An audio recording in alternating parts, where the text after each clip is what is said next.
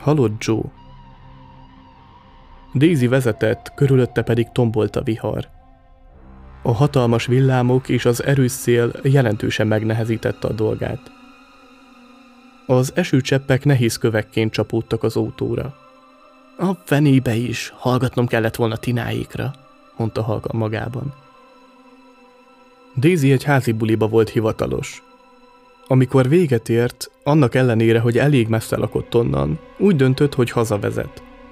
Barátja Tina hiába mondta neki, hogy maradjon inkább, ne induljon el a készülő viharban, Daisy nem hallgatott rá. Az eső egyre hevesebben esett, szinte látni sem lehetett az utat. Közvetlenül az autója előtt csapott be egy villám.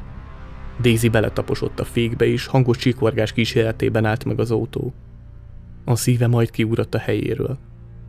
Próbálta fékezni szapara légzését. Néhány másodperc múlva valamelyest már túl volt a hirtelen nagy ijegységen. Elővette a telefonját, hogy segítséget hívjon, de nem volt térerő. Nagyon tehetetlennek érezte magát a semmi közepén. Hirtelen a szeme bal oldalra tévedt. Egy újabb villámcsapással meglátott egy kis házat. Kiszállt a kocsiból és a ház felé rohant. Daisy hajthatatlan volt, mert ez volt az egyetlen esélye, hogy túlélje az éjszakát. Lihegett, mire elérte a házat, és bekopogott az ajtón. Van itt valaki? Kérem, nyissa ki az ajtót! Lépéseket hallott kiszűrődni a házból. Újra bekopogott. Hé, kérem, segítsen, eltévedtem, kérem, nyissa ki az ajtót. Az ajtó végre kinyílt, hangos csikorgó hangon. Egy fehér szakálú öregember állt Desiré előtt. A férfi hátborzongató nagy szemekkel mered Daisy-re, és azt kérdezte, mit akarsz? Eltévedtem, válaszolta Daisy. Van telefonja, hogy segítséget hívhassak? Van egy telefon a nappaliban, de ne gondolja, hogy most működni fog. Ilyen viharban a telefonvonalak itt süketek. A férfi odébb állt, utat adva Daisynek, és Daisy belépett a házba. Egy kis faház volt, elektromos áram nélkül. Mindenhol gyertyák voltak. A ház hangulata egy kicsit megrémítette Daisy-t. A telefonhoz lépett és felvette, hogy tárcsázza Tina számát. Újra és újra próbálta, de a telefon valóban süket volt. Ha akarod, itt megvárhatod a vihar végét, mondta a férfi. Daisy kínosan elmosolyodott és azt mondta. Rendben, köszönöm. A férfi adott neki egy kendőt, hogy megtörölje a haját, aztán megkínált egy pohár borral. Daisy a kandaló közelében ült. Jól esett neki a meleg, mert teljesen átfagyott. Körülnézett, hogy tisztában lássa a házat, aztán a férfihez fordult. Én Daisy vagyok, ön pedig? Joe, válaszolta az komoly hangsúlyjal. Az emberek csak halottas Joe-nak hívnak. Daisy szeme elkerekedett és tétovázó hangon kérdezte. Hogy? Miért hívják így? Ha valaki meghal a közeli városban, hozzám hozzák a holtestet. Láttad azt a hatalmas mezőt a házam mögött? Ez a mi helyi temetőnk. És én vagyok a felelős a holtak eltemetéséért. Családi vállalkozás. Daisy ilyetten felúrott. Micsoda? Hullákat tart a házban? Joe-ból kitört a nevetés. Ö, én inkább most elmegyek. A vihar elállt, mondta Daisy.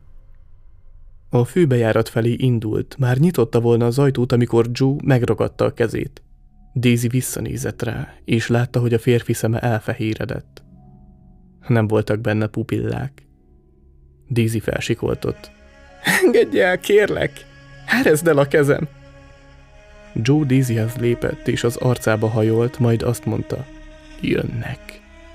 Régebben megijesztettek, de most már szeretem a társaságukat. Nézd! Ott vannak. Mutatott ki Joe az ablakon. Amit Daisy látott, attól a gyomra összeszorult. Fekete árnyak voltak odakint. A levegőben lebegve közeledtek a ház felé. Suttogó hangjuktól zúgott a füle. Daisy felsikoltott és ellökte Joe-t. Joe tovább nevetett, mint egy őrült. Az árnyak a ház felé siklottak. Daisy kinyitotta az ajtót, és a kocsia felé rohant. Beszállt a kocsiba és bezárta az ajtót. Az árnyak tovább nevettek, Joe-val együtt. A nevetésüktől Daisy megtudhatta, milyen a pokol. Beindította a motort, gázt adott és teljes sebességgel hajtott abba az irányba, ahonnan jött.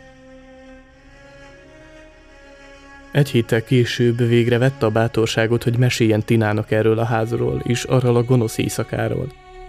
De amit Tina mondott, az Daisy-t belülről megrázta.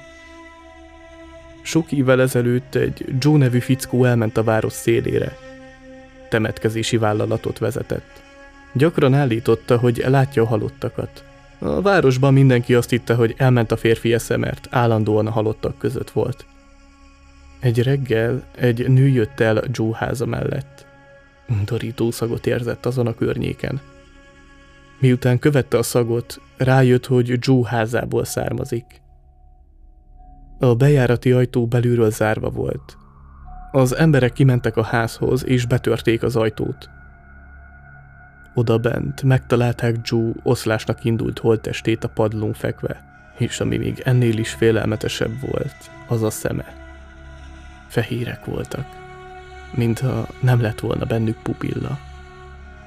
A helyi orvos úgy vélte, hogy valami borzasztót láthatott és szívrohamot kapott, ami a halálát okozta.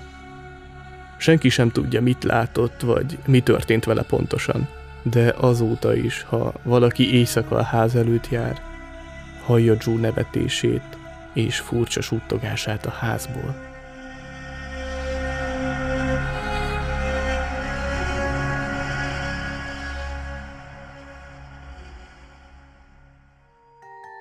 Ha tetszenek a történetek, és szívesen hallanál még hasonlókat az előadásomban, iratkozz fel a YouTube csatornára, de ha hozzám hasonlóan te is podcast rajongó vagy, akár borzonghatsz úgy is, hogy a kedvenc podcast platformodon hallgatod a műsoraimat.